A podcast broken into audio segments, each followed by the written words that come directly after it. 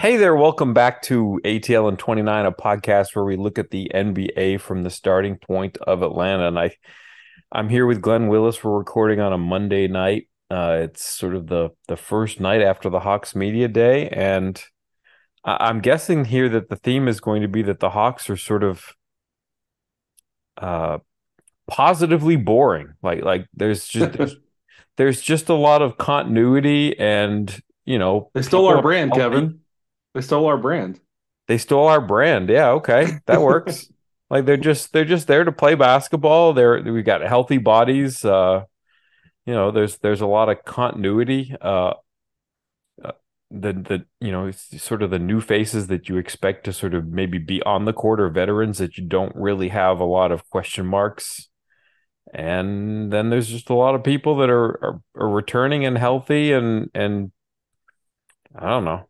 There, there, there's, there's not a lot of intrigue. It's more just, and I don't mean that like as a bad way. It's just like there's not, there's not a lot of drama. Maybe is a better way to put it. It's just they're there. They're going to play basketball. They, they're, they're all sort of feeling good vibe about their new coach, and I don't know.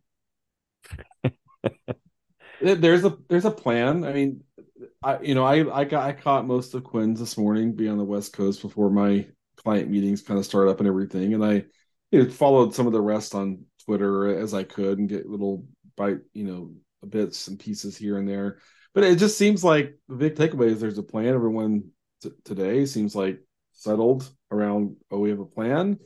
Um, and it's interesting because the plan the last few years has been, you know, not so modern and not sure it fits where the roster has been and you know and things like that. A lot of things contribute to that. We don't have to kind of you know rehash that again.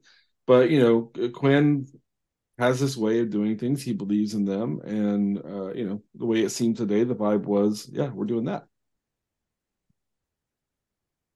All right, so let's go where the drama is, which is elsewhere in the East.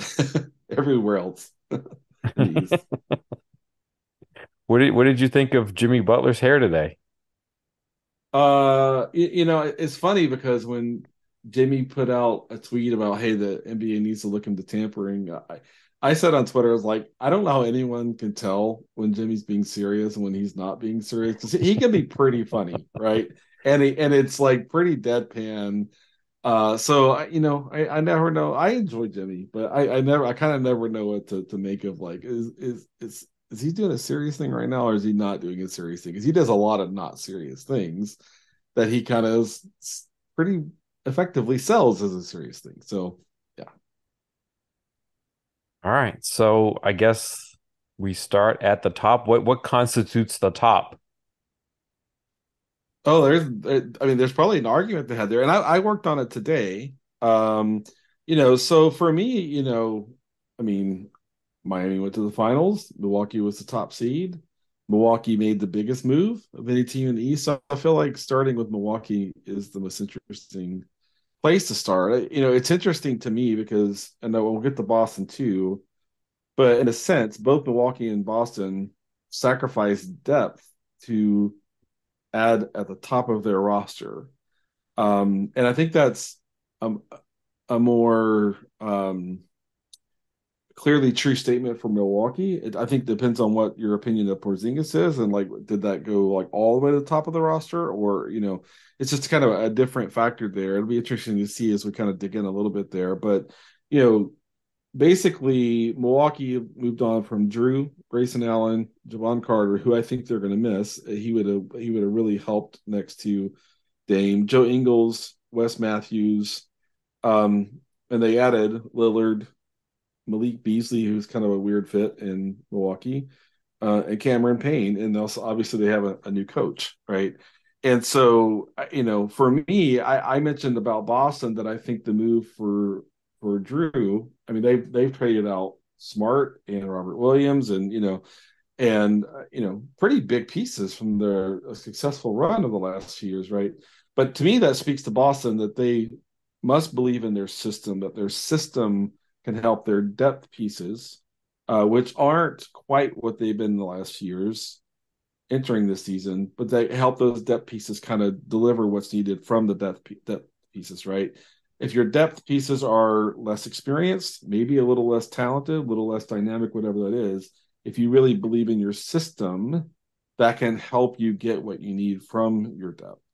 In Milwaukee, it's a, it's a brand new head coach. So, you know, I, it, it's interesting to think about this. And, you know, uh, new head coach had been planning up until when? Like to go into the season with Drew, not Dame, right? And like how much time do they have to recalibrate and, and kind of uh, adjust that? That's a pretty big challenge for a new coaching staff. But, you know, for me, it's like I thought Milwaukee was probably the best situation for Dame to land in because he's getting older, not the biggest guy, not the most impactful defender, and that defensive front court is. I mean, I can't remember in my lifetime another defensive front court that kind of you know throws together what they can. I mean, it's it's wild. So I it, I think it's a fantastic fit. Good luck to anybody trying to defend Dame and Giannis pick and rolls. Thank goodness for the Bucks and Giannis and Bucks fans that a few years ago the coaching staff got Giannis to buy into being a, a, guy that sets a screen and rolls and doesn't start everything with the ball in his hands. That's going to go into another level, I think, here. Um, and so, I, I, mean, offensively, they're going to be really, really dynamic, and defensively, I think they're going to lean on that front court, and I, I think they're going to be pretty darn good. Yeah, I, I you, you know, you went back to Adrian Griffin and be, you know, being a new coach and I agree that okay, he's he's probably been you know working and scheming, and now the plan has changed. But I, I think they've given him an easier jigsaw puzzle to work with. It just seems like the pieces fit together. It's not a knock on Drew Holiday, but I just think Damian's a better fit with what they need. Like you look at what, what kind of player do you want next to Giannis, and I I think Dame is it. Like that's that's what you want. You want you know the better shooter. You want uh, you know the more dynamic offensive player and you know, keeping Brook Lopez is so massive. Um, did did you mention that they have Cam Payne too when you were doing your list of players? Yeah. okay. Because yep. that was a that was a recent That's one, important. right? That's important. That is really important. Right. Yeah. And it, it is interesting because you think back to the times of the last three, four years where they've kind of hit their hit the wall in the postseason. It's been what can we really get out of Middleton at the at the at the height of the postseason, right? On offense, what can we really get out of Drew? Same thing, right? How much do we have to lean on Giannis? Does Giannis have to go get 45 for us to win a game? And Giannis could do that, but I don't think that's ever like a design plan A that you want to kind of carry into, right, into the postseason. And and that offensive workload, I think, and the things they ask to do on defense is also, I think, when what's kind of up the likelihood of him running into injury issues. It's, it's a, a, workload is a real factor. Yeah, I think he and Dame are going to help each other in that way, simplify things. And with a new head coach, I think I think your point is excellent. That give the ball to Dame, like Dame knows what he wants to do. You know, Giannis will help him. Brook will space the floor. You know, Portis will rebound and uh, defend down in there, and kind of on and on. And Jae Crowder will also kind of bring some of that mentality defensively as well. So um, so I I I I love as, a, as an NBA observer and guy who enjoys the NBA. You know, if he lands in Toronto or he lands in Miami, you know, I mean, it would have been fascinating to see like how does the Spurs machine kind of accommodate what Dame's kind of freestyle way of going about him. That's not to say he's not structured at all, but you know, ball dominant, point guard just haven't really kind of kind of seen that in Miami. So I think Milwaukee's really the the place that was the most fascinating for him to land, and I can't wait to watch that team this year. I was watching the pictures coming out of Milwaukee for media day, and felt like I, I was watching a uh, you know some sort of uh, Photoshop. It just that my, my brain was like, what? Mine was that you know, like you mentioned, Adrian Griffin is there to be the new head coach the the owner Wes Edens is starting to look surprisingly like Coach Budenholzer did. So it's like, wait, what's Coach Bud do? oh, that's not Coach Budenholzer. That's the owner. Yeah. So that was a little jarring. I know I was making my notes today, and at the end I was like, "Oh wait, I'm forgetting what my most supported." Maybe I mean Dame Dame now changes that, but one of the most supported things was it writing down the, the name of a different coach there. So, um, yeah, it's gonna be it's gonna be interesting to see see how it goes where in the East do you want to turn to next? Boston, like I don't know that you and I were talking about this. What did what did you make of the Porzingis move? Do you love it? Do you, are you like, oh, it's really interesting? I'm not really sure. I know what to expect. I mean, I, for me, I was like, oh, okay, all the stuff they've been having Rob Williams do on defense, Porzingis can absolutely kind of start in the weak side corner, come and you know help at the rim, and you know all that sort of stuff. We could talk about the offense and the like dealing with Porzingis' offense is like a ridiculous problem to try to solve for, you know. But on defense, like okay, this this template really doesn't have to change really at all, right? That works, that works, that works. But like, what did you what did you think of like you know sending out Marcus Smart, bringing in Kristaps Porzingis, kind of you know uh, sending out some you, you know what what they did, and then you know as soon as the Drew landed in Portland, I was like, oh, Boston's going to pounce on that and, and flip Brogdon in, into Drew. Um, but like, what do you make of Porzingis being added to this team? Are you like they got better, they got a lot better, or there are more variables now that that you're like, oh, I, there's a greater range of possible outcomes because we've never really seen Porzingis play in a team where the expectations were this high. I I guess I would sort of go to sort of just a, a, a, an analogy of sort of like descriptive statistics in that I don't know that they necessarily improved their mean expected outcome. Like I don't think that they necessarily moved their win total up. Um, in the regular season, I don't know that they made necessarily a better team. I think though that there's a lot wider range of variants. Like there's, you know, this possible spread of outcomes here is a lot bigger. Um, you know, I think that they're they're counting on on good health outcomes. I'm, I guess where it comes down to it for me is, I I don't like that they gave up Robert Williams and and you know Williams had sort of the same issues as Porzingis in in terms of you know how healthy is he? How how much can he stay out there on the court? But i liked that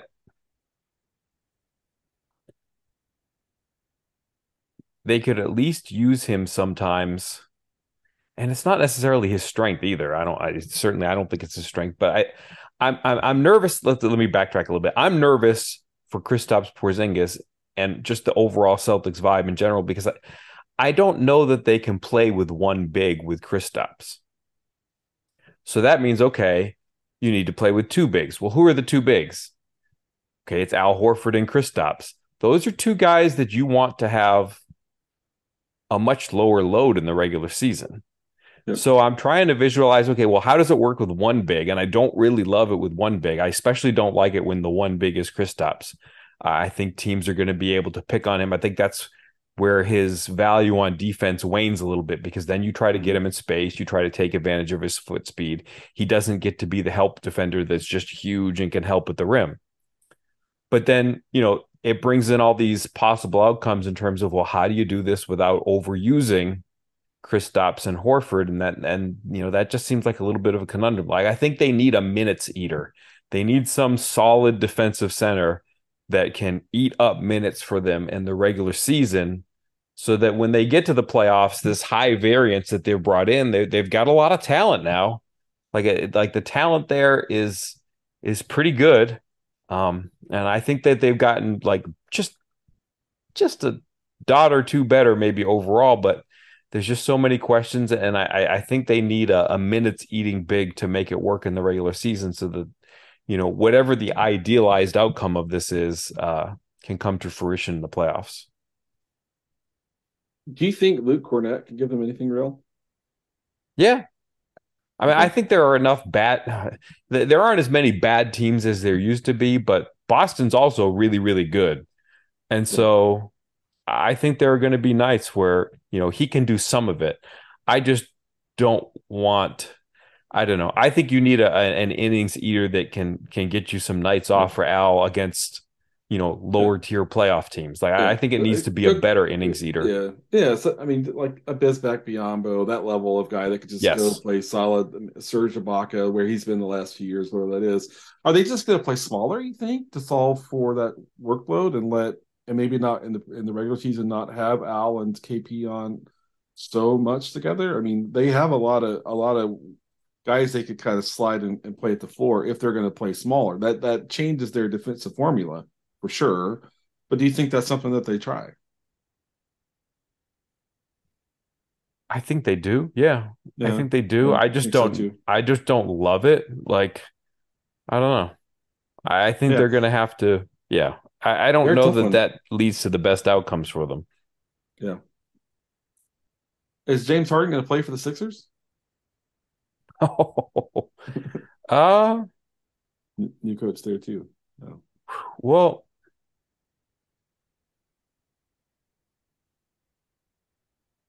I guess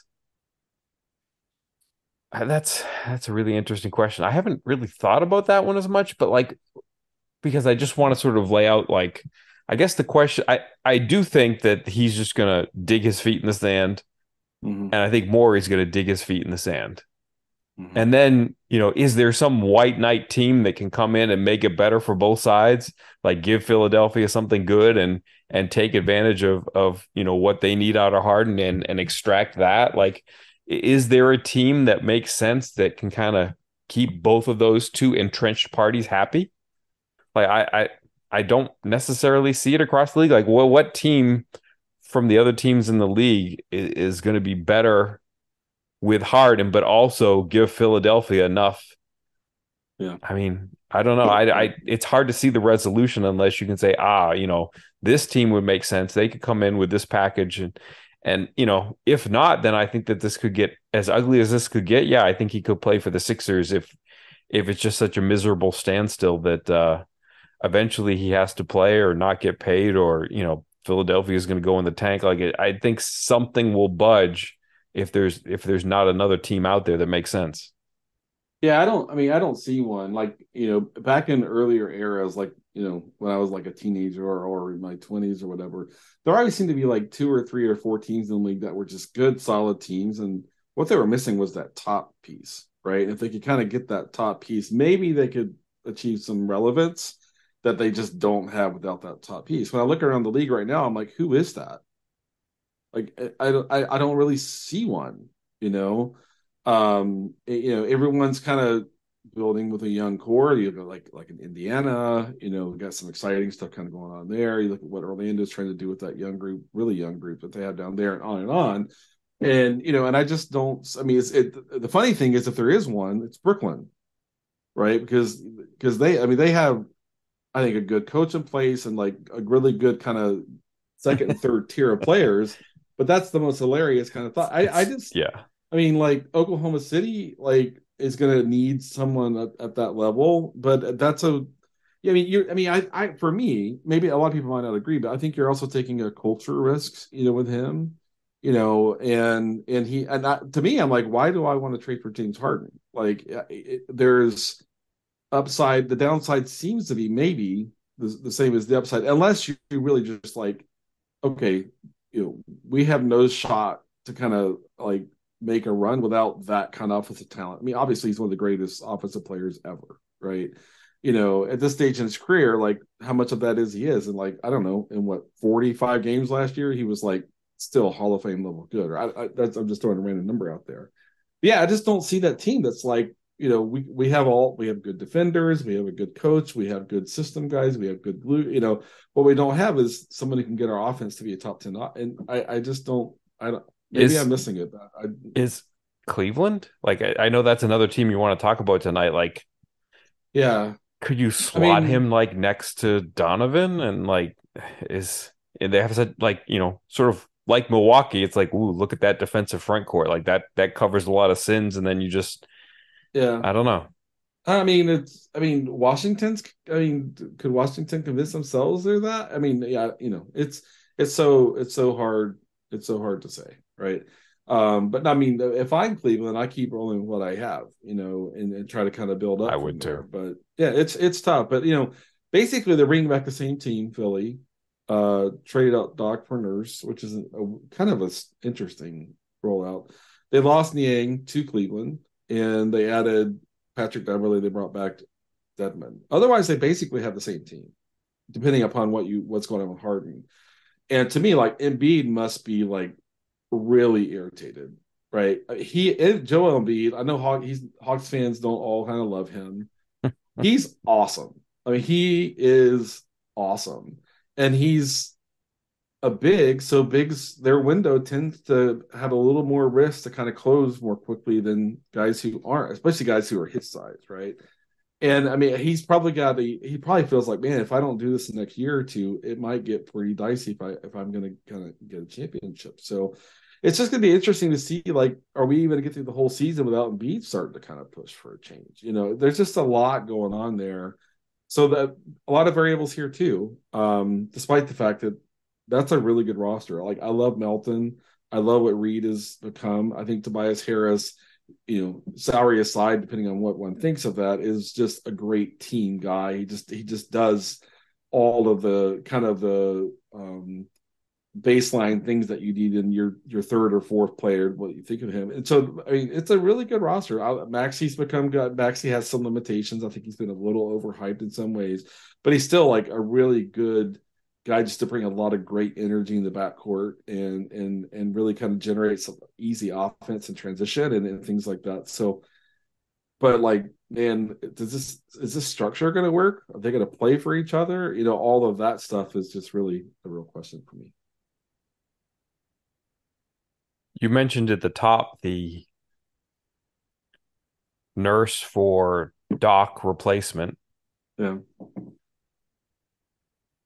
it seems like over the years one of the things that were sort of Toronto's calling card was that they could play a lot of different ways defensively. Yep. Like whatever defense is the kind of defense that gave your particular offense trouble, they could kind of go with that and try to pick at your Achilles heel. Can he bring that to Philadelphia or in playing Embiid, who just like you said is awesome, but is Embiid sort of limited to playing one way on defense, and that sort of takes away what they might have hoped to get out of Nurse. Yeah, you know, it's it's interesting because you know Embiid is largely a drop big, and maybe the right maybe right now the best drop center in the league defensively. Like you know, he's good. But I recall in the playoffs, even though the playoffs did not go well for Philly, like he he took a significantly reduced offensive workload and really invested on defense. Like started getting up higher, closer to screens, more support. And I was so impressed with his willingness to sacrifice kind of his offensive role and to make an impact elsewhere. That I wonder if that suggests that he might kind of work with that, you know, this year. I mean, he's so good offensively. I mean, I'm not suggesting like, oh, that he's going to get eight shots a game now, and which is kind of where it was in the playoffs for a few games. It was like really that low. Well, I mean, if you, you know, fall you down enough times, you don't get to take that many shots. Uh, that that's you get fair. the free ones yeah. instead. Yeah, I can see the response, like, oh yeah, Glen, seven field goal attempts and forty free throw attempts. Glen, you're, you're forgetting the free throws attempts. So, and, and, which is all fun, fun Twitter material for sure, right? And stuff, but it, it's going to be interesting. But I think it's it's a good point. I think of what what Nurse did with Gasol. And and Gasol was, I mean, Gasol, I mean, Gasol is one of the greatest defensive centers ever. I mean, he, I mean, I mean, maybe in a sneaky way a little bit, right? Um, but you know, but Gasol couldn't get that far from the floor. They and, and they had to keep Gasol out of trouble at that point in terms of foot speed. Yeah, that was a little different. Space, it was different. Uh, and and they could do some things with Ibaka, and you know they had some other kind of things as well and stuff like that. So, um, so I, I think it's gonna be fascinating. But like you know, I mean, like, to me, like Harden, like even defensively, like how do you factor in like what you think you're actually gonna get from Harden on defense? You know, and that's that's hard.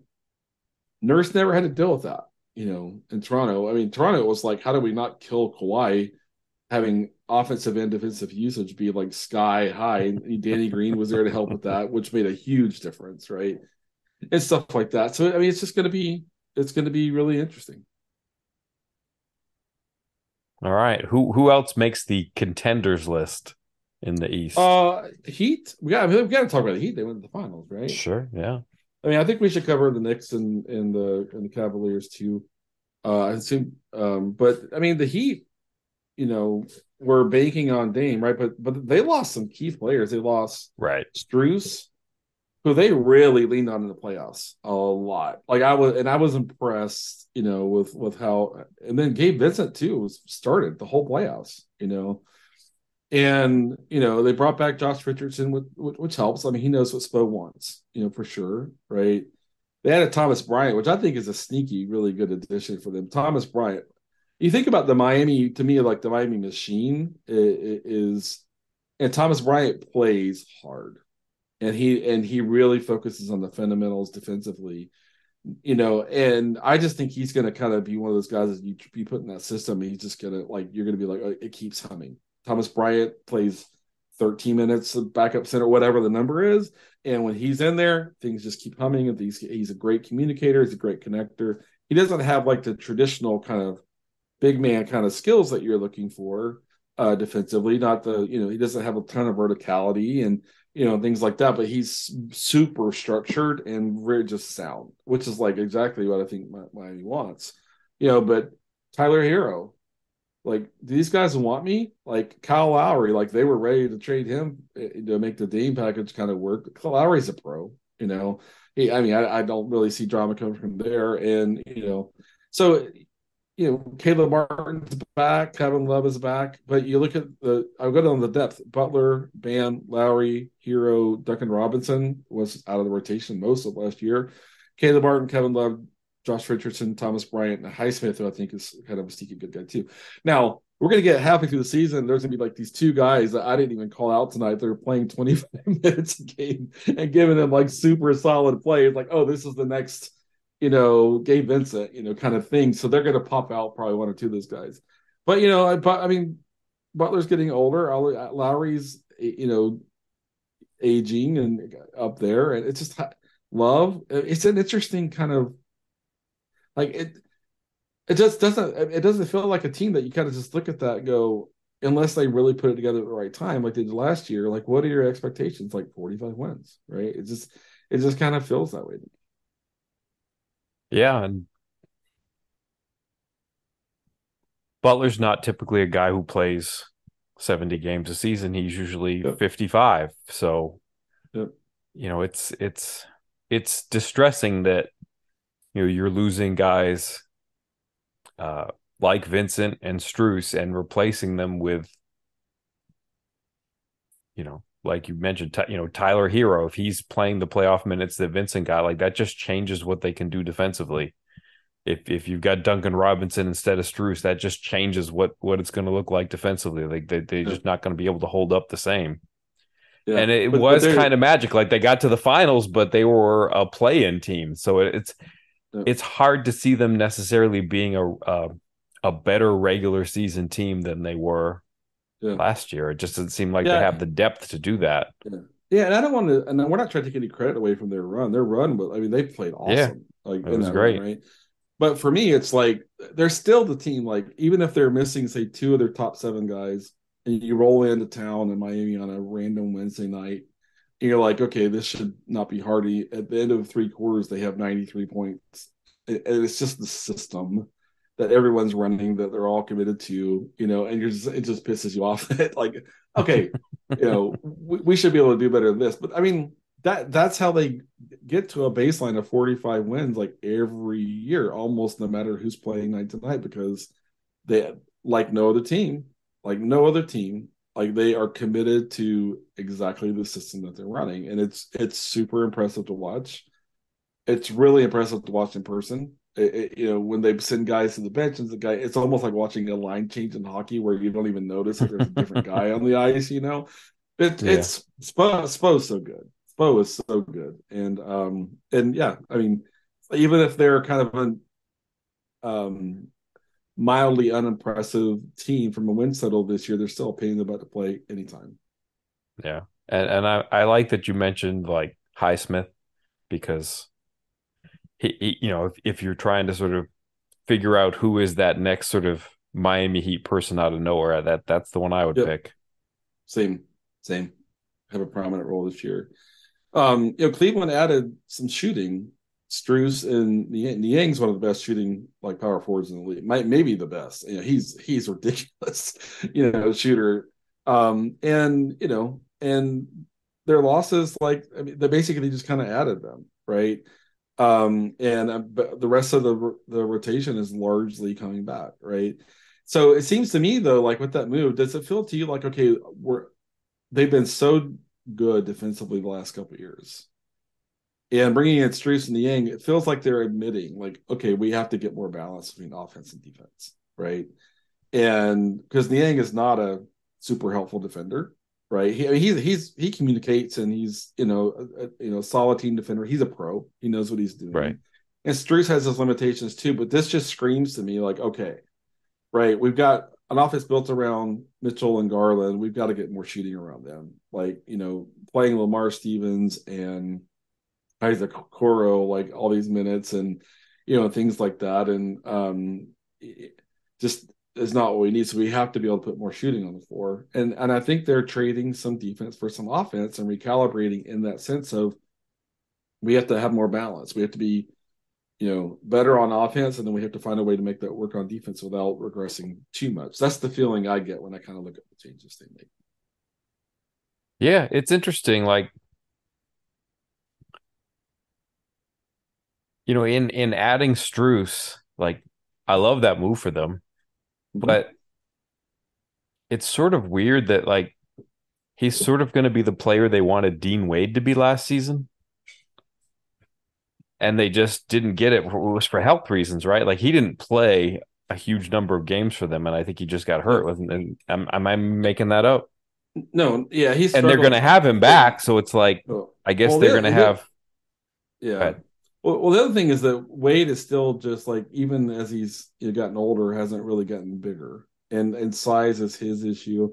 He's not really quick enough to kind of play like a guard. You know, he he needs to be a, like combo forward, I guess you might say.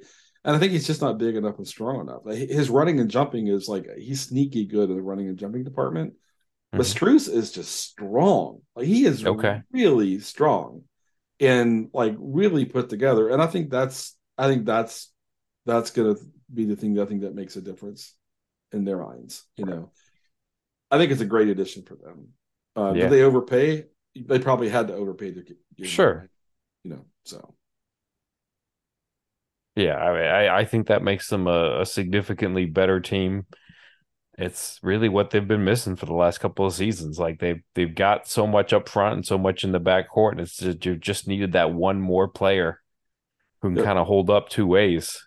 Um, yeah, it's not, and it's not just the shooting. Both of those guys can pass the ball. Like as team passers, guys that can help you move the right. basketball. Those guys are both really good. You know, so I, I, I which I think is good. I think it's going to help with Jarrett Allen in the uh dunker spot when you got four guys that can kind of pass the basketball. It's going to find him in the dunker spot a lot more often on time, and while the defense is over leveraged and can't kind of get back to him.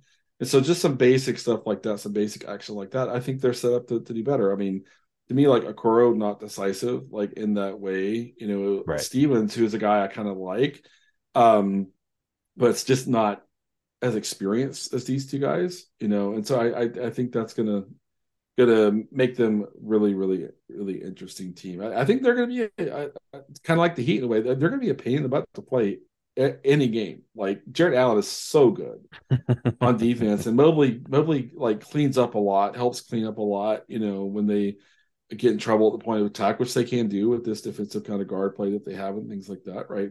Uh, Hawks fans have seen, you know, uh, you know, variations of that too, but they have really have guys that can kind of kind of clean up there. So they're they're going to be a pain, uh, like the whole season. They're going to, I think they're going to be a pain to deal with. I agree. I think they're. I think they're a strong candidate to be top four in the East. Like I, yep. I think they're Agreed. that good. I think yeah, they're, well you know, they might be better than Philly. Like they're, you know, if if Boston doesn't reach peak outcome, I think Cleveland could catch them. Like I, I think they're really good. I think they needed more time together, more seasoning. Uh, I think things are going to start to come together for them. Agreed. The Knicks, you know, added DiVincenzo, um, and um, I have another name here that I can't read my own writing. Right, uh, I'll have to look that up. Uh, I'll figure out who that is. It's way at the bottom of my list. Nathan Knight. Oh, there you go. Yeah, no, I'll have to find it here in a second. But I'm basically legend. they're bringing the same team back. Like Toppin, Toppin's in Indy, Indiana, right? And okay. and so, but they still have these young centers. Uh, I mean, I mean, I feel like I, I feel like I'm still calling Mr. Robinson a young center. He's not really anymore, and he he keeps getting better, right? Um, and he and he's pretty dominant, like defensively.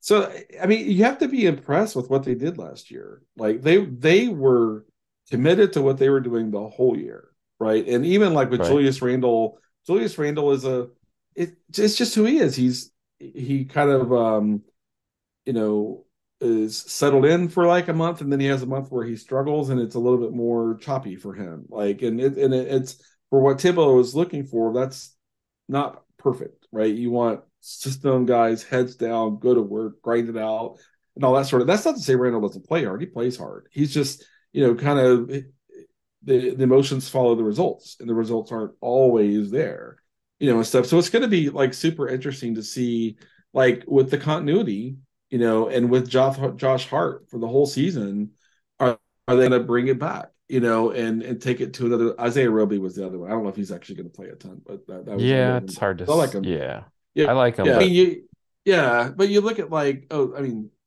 Charlie Brown Jr. is on, on the roster right now too, the camp roster, which you know for Hawks. But like Jericho Sims is like a nightmare on the offensive glass, you know, and right. and as a really an emerging pick and roll big, like you can really kind of dive and you know get lobs and and things like that, and and you just kind of look at that and you're like, why, like why I, I shouldn't have any expectation this team is going to be worse than they were last year because they get Josh Hart all year, and Josh Hart's really freaking good, right? Mm-hmm. And so the East is like so now with the, you know we have like it's a couple minutes left here. The Hawks, like, where do they kind of stack up here, right? It's it's hard for me to even say. Like, I think they're they should be as good as the Knicks. I think they should, you know, be like on the knocking on the door of Philly. If if the problems we think Philly are going to have manifest, right? The Hawks should be in right. distance, kind of capitalize on that. I think the Hawks should win as many games as Miami at least you know, Milwaukee, Boston, another level, you know, for sure. But I think everyone else is kind of in range for the Hawks if they play more consistently on defense, if they move the ball more effectively on offense, if they're better in the last four minutes on offense, um, and if they're just more solid all the way through the season, I think the Hawks have no reason to not aim for high 40s, maybe get to 50. You know, if they're consistent, you know, kind of all the way through. I think Boston and Milwaukee is should be out of reach for most of the rest of the East to me, right? Depending upon how Kate Porzingis gets integrated and all that sort of stuff. But you know, for me, I I think the general NBA observers are like, no, the Hawks are not in this class at all, and I see them as as having a shot at kind of getting in the mix. Um, it requires way more defensive consistency than they've shown the last few years. That's what it is for me.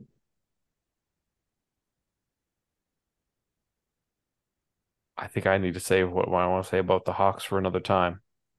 It's it's okay. I think I would push back a little bit. I but just go back to the Knicks for a second. I'm not as high on the Knicks as you. I you you you mentioned um Randle and and you know the thing about it for for for me for Randle is like when the highs are high, he can carry the whole team, but when the lows are low, he has a tendency to bring the team with him. It doesn't really sort of operate uh, without him. He just he kind of pull down it too. So I don't know. I I don't. you know, of all the teams we've spoken about, I, I I'm less rosy on the Knicks than any of them. I I, I think the Hawks can can catch them, but my opinions oh, on for, the Hawks have to come another day. Well, there's a tease for you. There we go.